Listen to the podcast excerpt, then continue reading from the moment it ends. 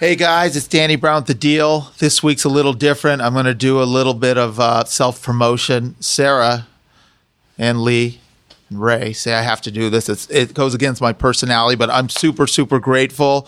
Uh, I was ranked in the top two hundred fifty agents in the country. There's over two million agents. So it is a it is an honor. It's a cool accolade. And really, it's all to uh, my clients, my family, the support I get, the referrals. So that's really the deal today. I'm not happy that Kawhi decided to go to the Clippers.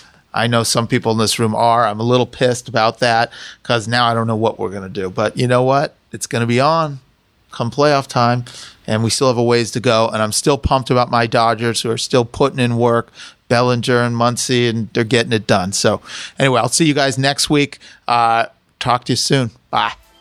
Watch me. I'm gonna be the best.